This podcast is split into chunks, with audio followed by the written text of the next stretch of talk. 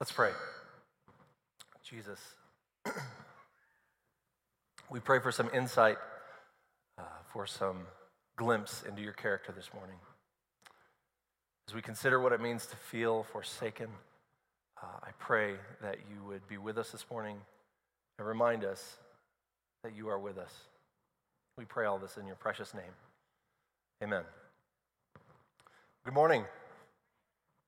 We are in the middle of a series called Songs of Worship, Getting Real with God.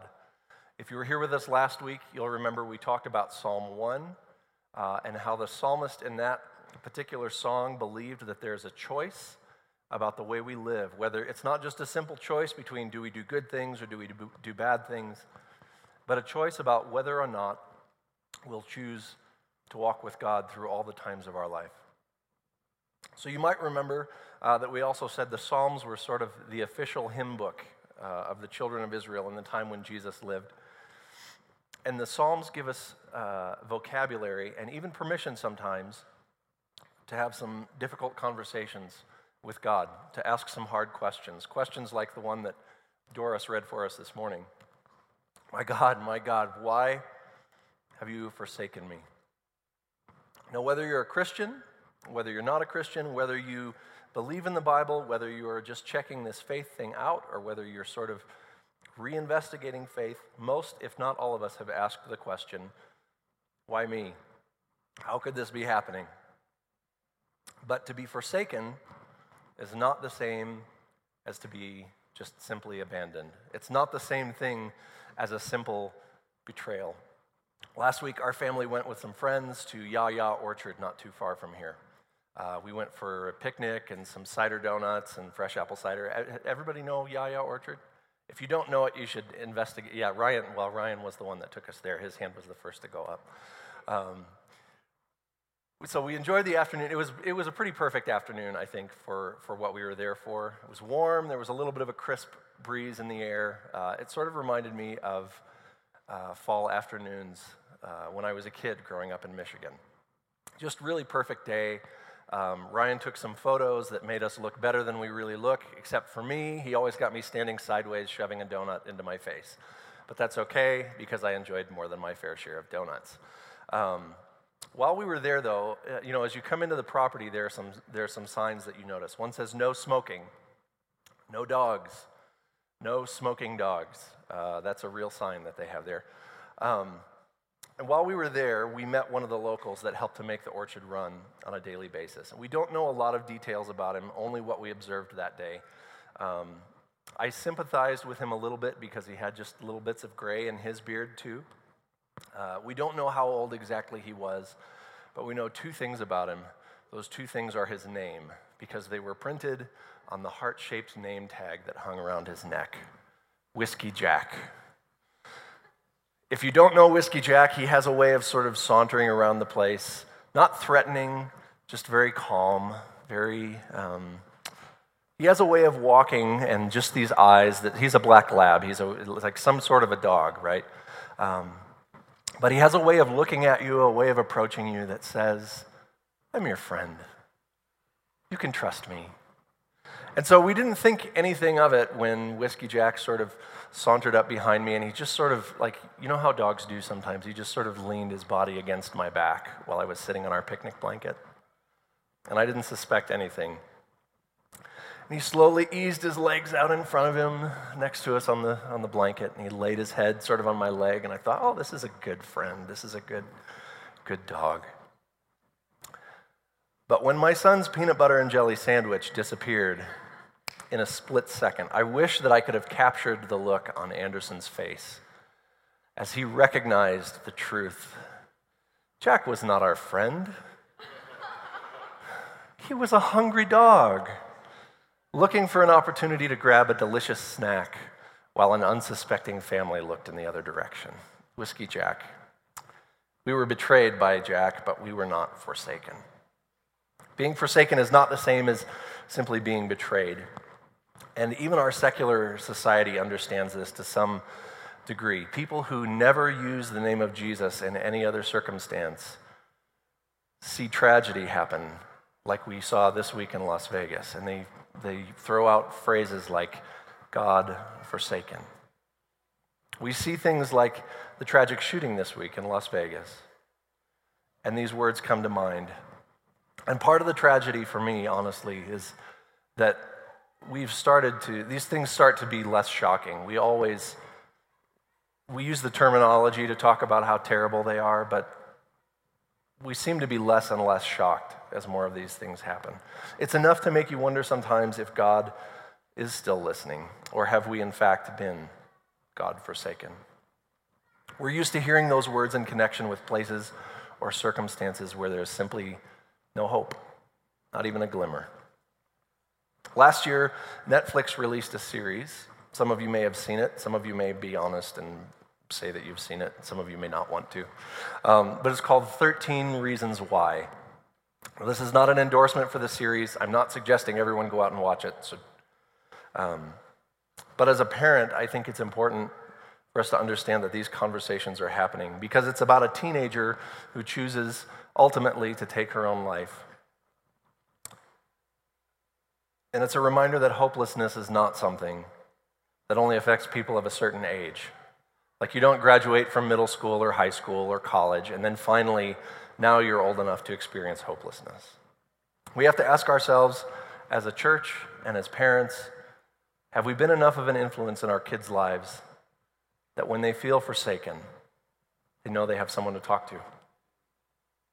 The truth is that many of us have felt forsaken at one time or another, although it's easier sometimes when we're in church to pretend that everything is good, we've never had a doubt, we've never been disappointed, we've never struggled. A few weeks ago, Russell Hansen gave a beautiful offering appeal and was really vulnerable with us as a church. But that's not something we see very often. Usually we like to just sort of pretend we've always just trusted and God has always provided.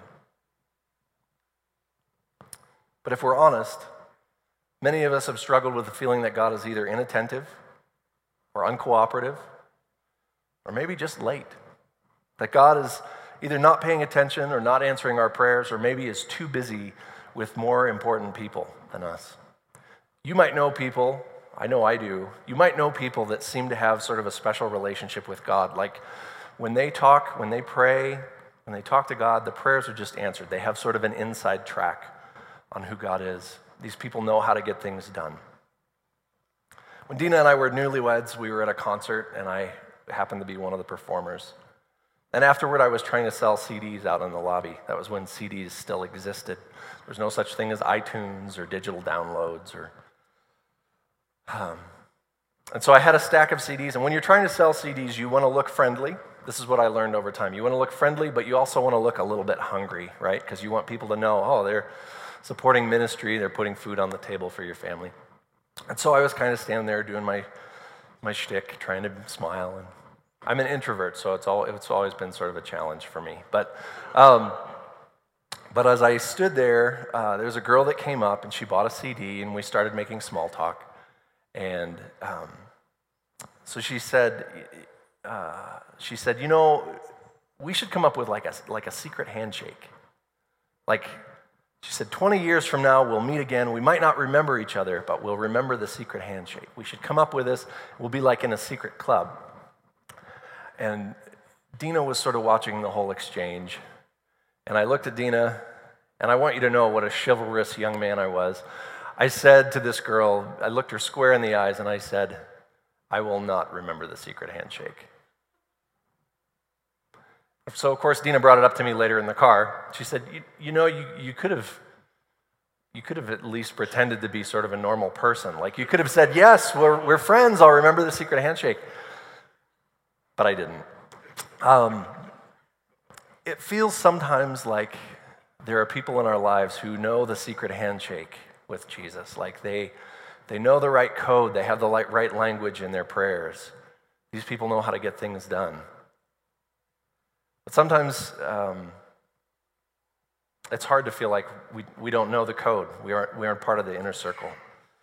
Because the truth is that many of us, if not most, if not all of us, have felt like God is either inattentive, uncooperative, or just late. Or, as one modern songwriter who we said goodbye to this week once put it, you take it on faith, You take it to the heart, but the waiting is the hardest part. These words by Tom Petty remind us that it's difficult sometimes when God feels inattentive, uncooperative, or late. So I'm going to ask you right now to do something, to be a little bit vulnerable, because we can see each other here. We can look each other in the eyes. And even if you're watching online, I'm going to invite you to participate with this part. I'm going to ask you simply to raise your hand if you've ever felt like God was either not paying attention, not answering, or was too late for something you were praying about. Now here's where it gets really scary. Keep your hands up. Now look around the room. Look at all the hands that are up. All the hands of honest people. No, all the hands of people who have felt like... Now some of you are here, you can put your hands down. Some of you are here for this reason alone this morning, because you needed a reminder that you are not the only one who's felt this way. See, the idea, when we start feeling this way, like God isn't answering our prayers, one of the things we tend to believe is that maybe I'm the only one, maybe nobody else knows how I feel. In church, if we're honest, preachers don't always help with the problem. Like, our job is to stand up on the platform and somehow to give people hope. And so we talk about a psalm like Psalm 22, and if we're honest, sometimes it feels sort of like one of those motivational posters from the 80s. You might remember them. This is one. Hang in there. I have to be careful. I'm not knocking the poster itself. I made that mistake once. Not with this poster, but with another poster. Do you remember the other posters that were, it was always of kids. They were always black and white. The kids were really small. The clothes were gigantic, like they somehow were wearing their parents' clothes. Everything in the photo was black and white, except usually there was a little boy handing a girl a rose in the photo. You remember the posters? And the rose was always in color, and I thought they were so cheesy. And before you judge me, you should know I've been through that humiliation and pain already, because when Dina and I were dating, I was at dinner, we were having dinner at her house one night, and I made the mistake of letting that slip. I told her how horrible I thought these posters were. And she said, "Do you mean like that one hanging on my wall?" So I've been there. In the 90s, though, there was another company called Demotivators, and they kind of took their own turn, kind of playing off these posters. And so this was their version of the hang in there poster. It says, "Give up. At some point, hanging in there just makes you feel like an even bigger loser." I like this one because it feels a little more authentic sometimes. Like, although I did think... In the case of both of these posters, it sort of begs the question, who does this to a cat? What type of person is throwing? I just imagine someone sort of tossing a kitten at a rope, hoping they'll... But I'm not really a cat person. It doesn't keep me up too late at night. But our friend Carl Hafner tells a story during which he talks about unanswered prayers, how difficult these are for us. He talks about some prayers that I like to call maybe little prayers. They're prayers that there's the stories you hear about someone lost a contact lens, or they lost their keys, or they lost something, and they prayed, and then they found it. And there's no doubt in my mind that being in the middle of those circumstances, those things feel like, we've all been there. In fact, Jesus even told a story once about a lady who lost a coin, and she tore the whole house apart looking for it. But in reality, when you're a parent praying for a child to come home, when you're praying for a pregnancy that isn't going according to plan, when you're praying for a relationship or a marriage that's falling apart, when you're praying about how to pay all of your bills, when you're crushed by the weight of your student loans, and you're met with silence, stories about contact lenses and keys and coins, they don't really offer much hope, do they? In fact, sometimes they seem like little prayers in comparison. So what do we do? There are a lot of things that we could talk about when we talk about Psalm 22. Some preachers, some scholars think that it was prophetic, and you heard it in the language this morning when Doris read for us, talking about the crucifixion of Jesus. And there's certainly that element of it. But when we look at the story, how do we respond when we feel like God is either inattentive or uncooperative or late? How do we deal with that? Because when you sit in those circumstances long enough, when it feels like you're waiting with no answers, there comes a point when you start to say to yourself, well, if God is silent, then God must also be absent. And if God is absent, is it possible that maybe God doesn't exist? So let me offer this as a word of hope this morning. If lack of cooperation proved that something doesn't exist, then most of us who are parents would have no children. If the answer no disproved existence, then those of us who are children, that would be all of us, right? Wouldn't have parents. We'd just be sort of walking around the house saying, there is no dad. But sometimes we try to live that way. There are some things I've found that make my blood boil as a parent. It's one thing to be defied. It's embarrassing. It can be upsetting. Fits in the grocery store are always fun. But the thing, so Dina reminded me last week after I preached, she said, we love our kids. We want them to love us. Perhaps we should not use every story about them as a sermon illustration. So I'm not going to tell you which child this one is, but his name rhymes with Schmanderson. And he knows that what really pushes dad's buttons is to ignore me. When I say things like, come in here and put your shoes on so we can get out the door. And it's like, was that a sound? Was there something? And he seems so content in his rebellion. But if there's nothing else you take away this morning, I hope you know this, that I believe we can go through the wilderness. I believe we can go through those dry spells. I believe we can go through the times when God seems inattentive, uncooperative, or late. Because even though there's no simple answer, we believe God is walking with us through those times. Not just that he's providing rescue, but that he's actually with us. And I believe this is true because there are stories of people in the Bible who we know that God loved, who he knew by name, who he cared about deeply, who also must have asked the same question, why have you forsaken me? Sean Nolan reminded me last week that when the nation of Israel was choosing a name for the country, they chose the name Israel because of what it means.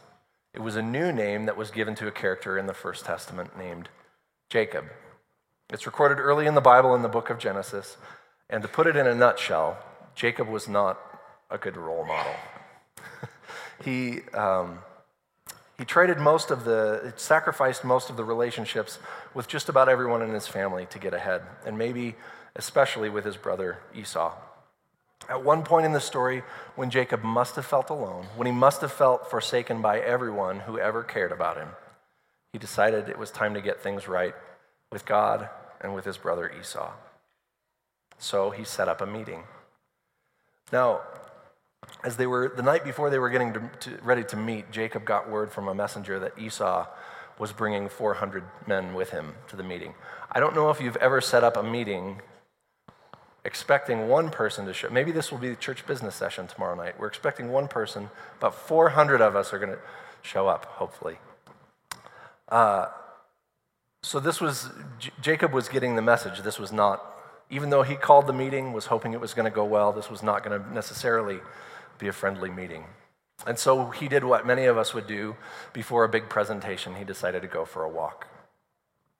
On that walk, he met someone, and here's how the writer of Genesis tells the story. I'm going to read it to you from the Message paraphrase. But Jacob stayed behind by himself, and a man wrestled with him until daybreak.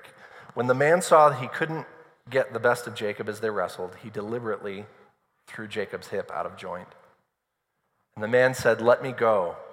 It's daybreak." Jacob said, I'm not letting you go till you bless me. Maybe Jacob is getting a clue, getting a glimmer of who he's wrestling with. And the man said, what's your name? And he answered, Jacob. The man said, but no longer. Your name is no longer Jacob. From now on, it's Israel, which means God wrestler. You've wrestled with God and you've come through. All of a sudden, Jacob realizes, or he's starting to realize, he says, what's your name? And the man said, why do you not know my name? I can imagine him saying, I just told you your name is God wrestler. Why do you not know my name? And then right there, he blessed him. And Jacob called the place Peniel, God's face, because he said, I saw God face to face and lived to tell the story. I love the story of Jacob because I imagine when he felt the arms of that man lock around him, he didn't recognize he was wrestling with God. He only knew that he was fighting for his life. Sometimes our story feels like we're fighting for our lives. We're so busy fighting that we don't recognize the presence of God with us. If that's where you are this morning, I want to give you permission to take a breath, to recognize that. And that's what brings us to our first Recalibrate question. It's in your worship guides. What are you wrestling with about God in life right now? The second story I'd like to look at this morning is about another guy who Jesus called the goat. He didn't actually call him the goat, but you know the phrase? Goat, G-O-A-T, greatest of all time. I'm trying to keep up with the kids and be hip and failing most of the time. Jesus once said about this guy that among those born of women, which would be pretty much everyone, there's no one greater than him, no one greater than John. We know him as John the Baptist. He was also Jesus' cousin. So to give you some background on the story, at the time Jesus was born, there was a king in Judea named Herod the Great. Now, Herod the Great was not a great guy, a great builder maybe, but the reason that he got the name Herod the Great was, well, we don't know except that maybe he was a great builder. He was actually a pretty terrible person. He was so bad that before he died, he rounded up some of the most popular people in the area and had them all thrown in prison. And then he ordered on the day that he died, all those people should be executed. You see, he wanted to be sure that when he died, somebody mourned. Someone was sad. That was the kind of reputation that he had. So to be sure that people cried on the day he died, he set this whole scheme up. But instead of that happening, all these people released, and there were parties in the streets. That's the kind of leader that Herod the Great was. But he had 3 sons, named them all Herod. Not at all self-preoccupied with himself. Herod Philip, Herod Archelaus, and Herod Antipas, who was the king of Galilee at the time Jesus and John the Baptist were grown men. Now, none of these guys were much better than their father. Herod Philip was married to a woman named Herodias, but Herod Antipas, who was Herod Philip's brother, convinced Herodias that she should come and marry him instead to be the queen of Galilee. Now, not surprisingly, this was not an extremely popular decision, and one person who chose to speak out against it was a man named John. So Herod had John thrown in prison. Now, while John was sitting in jail, sort of waiting, he must have been wondering what was going to happen next, what was going to come up. He got a visit from his disciples, and he asked them to go talk to Jesus about something. Now, you have to remember that this is John the Baptist. His entire reputation, his entire career was spent talking about Jesus. It was spent talking about the coming Messiah who was going to come and take the sins of the world away. And also, if you're sinning, knock it off. Like, that was kind of the summary of his message. But now, John's disciples come to him, and this story is recorded in Matthew's Gospel, starting in chapter 11, verse 2. It's page, if you have your pew Bibles in front of you, it's page 905. So again, we have John, who has staked his whole reputation, made his whole career talking about Jesus, the coming Messiah. His disciples come to him. He says, I want you to go ask this question of Jesus. And here's what he says. Are you the one who is to come? Or shall we look for another? John, whose whole career, whose whole message was the idea that Jesus is the one who is to come, is now asking the question, have we made a mistake? John's having second thoughts, sitting in prison. He's wondering if maybe he's made the wrong choice, whether he's maybe followed the wrong path. It's funny sometimes how our circumstances can shape our faith. For some of us, it's a matter of life getting good. We sort of think we're the captains of our own destiny. And life is good. So we don't need faith. We don't need God. For others of us, there's sort of a threshold of pain that we reach. And at that point, we're unable to think about anyone or anything but ourselves. Dina, I have to tell you, who is normally a very compassionate person, has told me that is me whenever I'm sick. I get a little bit sick and I'm unable to think. I just sort of lay at the other end of the house moaning and calling out, help! Everyone has forsaken me. But maybe we could think of it this way.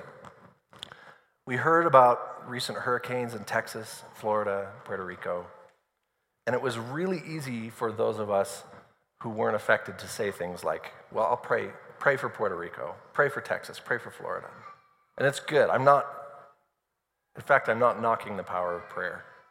But when something happens to someone else, it's really easy for us to use those words, I'll pray for you. Sometimes when something happens to us, it's much more difficult. It's easy to offer the words, I'll pray for you, when we're so used to sort of spitting them out. There's a late night TV host, Jimmy Kimmel, this week, who reminded us on Facebook that thoughts and prayers aren't enough. I have to wonder if what he really meant when he said those is that it's not enough to just think and pray about something if our thoughts and prayers don't lead us to action. The words are easy for us to say without following through. But when it affects us directly, we forget to pray for different reasons.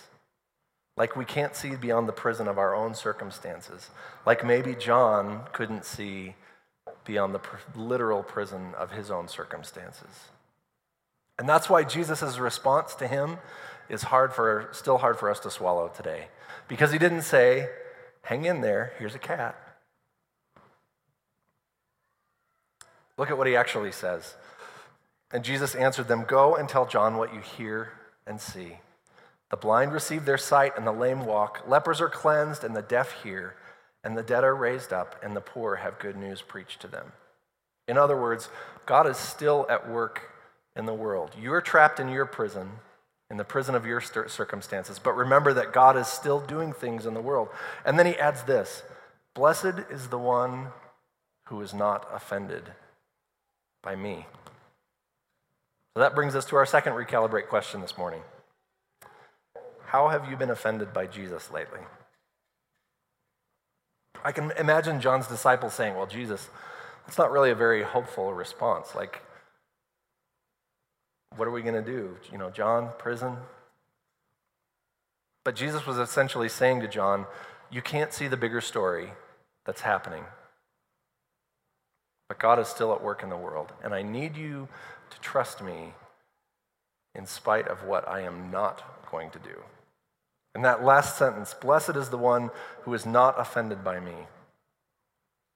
It's like Jesus is saying, I need you to trust me, even though I'm not rescuing you from this. Even when the answer is no, even when the answer is silence. Now, this is extremely difficult for us, especially in light of Psalm 1 that we read last week, where the psalmist says, if you're good, if you follow the law of God, you'll prosper, and if you're a bad person, you're going to be destroyed. This doesn't seem to fit that picture. Before Jesus was crucified, the gospel writers tell us he was in the Garden of Gethsemane and said to God, isn't there any other way? Isn't there some other way we could do this? And God's answer to Jesus was no. And as a result, we have Jesus praying the same prayer that we read this morning. Why have you forsaken me? I have to wonder, what if God had said yes? If God had said yes to Jesus, yeah, there's another way we can do it. There's an easier way. There's something less complicated.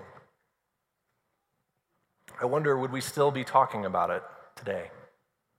Would we be here talking about it? Sometimes trusting Jesus means we don't get the answers we're expecting or hoping for. I think sometimes we think that praying more or being good, doing the right thing, getting sin out of our lives, or obeying Jesus better is going to get us the right answers to our prayers. But having more faith wasn't going to keep John the Baptist out of prison. Doing the right thing wasn't going to keep John the Baptist out of prison. In fact, it was what got him there. The psalmist understood this, and it sort of seems to fly in the face of what we talked about last week. Something we all sort of believe, that if you're good, you should succeed, and if you're bad, you should fail. But in the difficult parts of our life, in the times where our life doesn't match that picture, when we ask God, where are you? Sometimes God still says to us, don't lose faith in me because of me. Blessed is the one who is not offended because of me. Don't lose your faith because of what you observe I am about to do or not about to do. Now, if you know the rest of the story of John the Baptist, you may remember that Herod invited some friends to a party one night, and Herod asked his niece, Salome, to dance for them. And it must have been quite a dance, maybe even more impressive than my Michael Jackson dancing from last week. Because when she was finished, he offered her anything, even up to half of the kingdom. And her response? Let me ask my mom. Now, you might remember her mom was Herodias, who was married to Herod, who used to be married to Herod's brother, and sort of complicated. And the gospel writers tell us that she still burned with anger against John the Baptist. So the answer came back, we want John's head on a silver platter. I have to wonder if John asked the question, why have you forsaken me? And Jesus' response to John, there's still something for us today. I suggested last week that there's a choice we have to make, not just whether we do good things or bad things, but whether we choose to walk with Jesus when life is good and when life is difficult, when life is bad, when things are easy, when things are difficult, when we have the answers we're looking for, and when we still haven't found what we're looking for. When we bring God our difficult questions and the answer is silence, we have to remember that there's a promise if you'll remain faithful in spite of what God hasn't done. John the Baptist understood this. The psalmist understood it. Jacob understood it. Jesus understood it. It's why we have the rest of Psalm 22. Even though it started with those words, why have you forsaken me? If you read it all the way to the end, and you heard bits and pieces of it in the scripture this morning, the psalmist, almost in the next breath, after saying, why have you forsaken me, says, but I know there's deliverance. And God's people will sing about God's deliverance. It's why, although the psalmist recognizes the difficulty of his immediate circumstances, he also points us to the fact that God's people will sing his praises. It's part of the reason that we have Psalm 22, and right next to that, we have Psalm 23, another psalm that a lot of us know by heart. I'm going to ask Ellie if she would come up. I've asked her if she would kind of help us with this. I think we're good. Ellie is going to remind us of some of the words to Psalm 23. Whenever you're ready.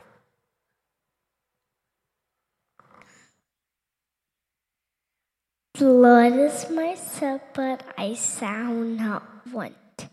He makes me lie down in green pastures. He leads me beside still waters. He restores my soul. He leads me in the paths of righteousness for his name's sake. Even though I walk through the valley of the shadows of death, I will fear no evil, for you are with me. Your rod and your staff, they comfort me. You prepare a table before me in the presence of my enemies. You anoint my head with oil,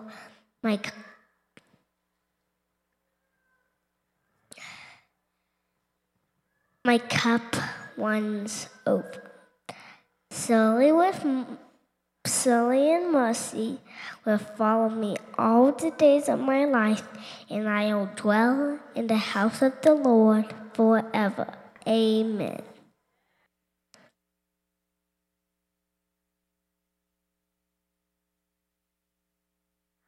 Yeah, you can go sit down now. Thank you. I wonder if we could all pray that prayer as confidently. Surely goodness and mercy will follow me all the days of my life.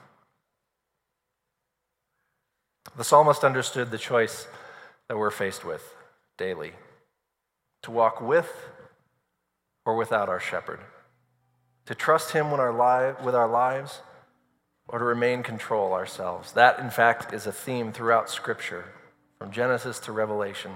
Who is going to be God in your life? Who is going to be in control? Will we try and walk it on our own, or will we walk with our shepherd? And that brings us to our third and final recalibrate question for this morning. Before I ask it, I'll tell you what it is for me. It's finances for me. The question is, what is one thing in your life that could change everything if you could just trust Jesus to take care of it? If you knew that everything else was going to be fine if this one piece just fell into place. There's something in your life this morning. There's got to be, because I know there is for me, I know there's got to be for you.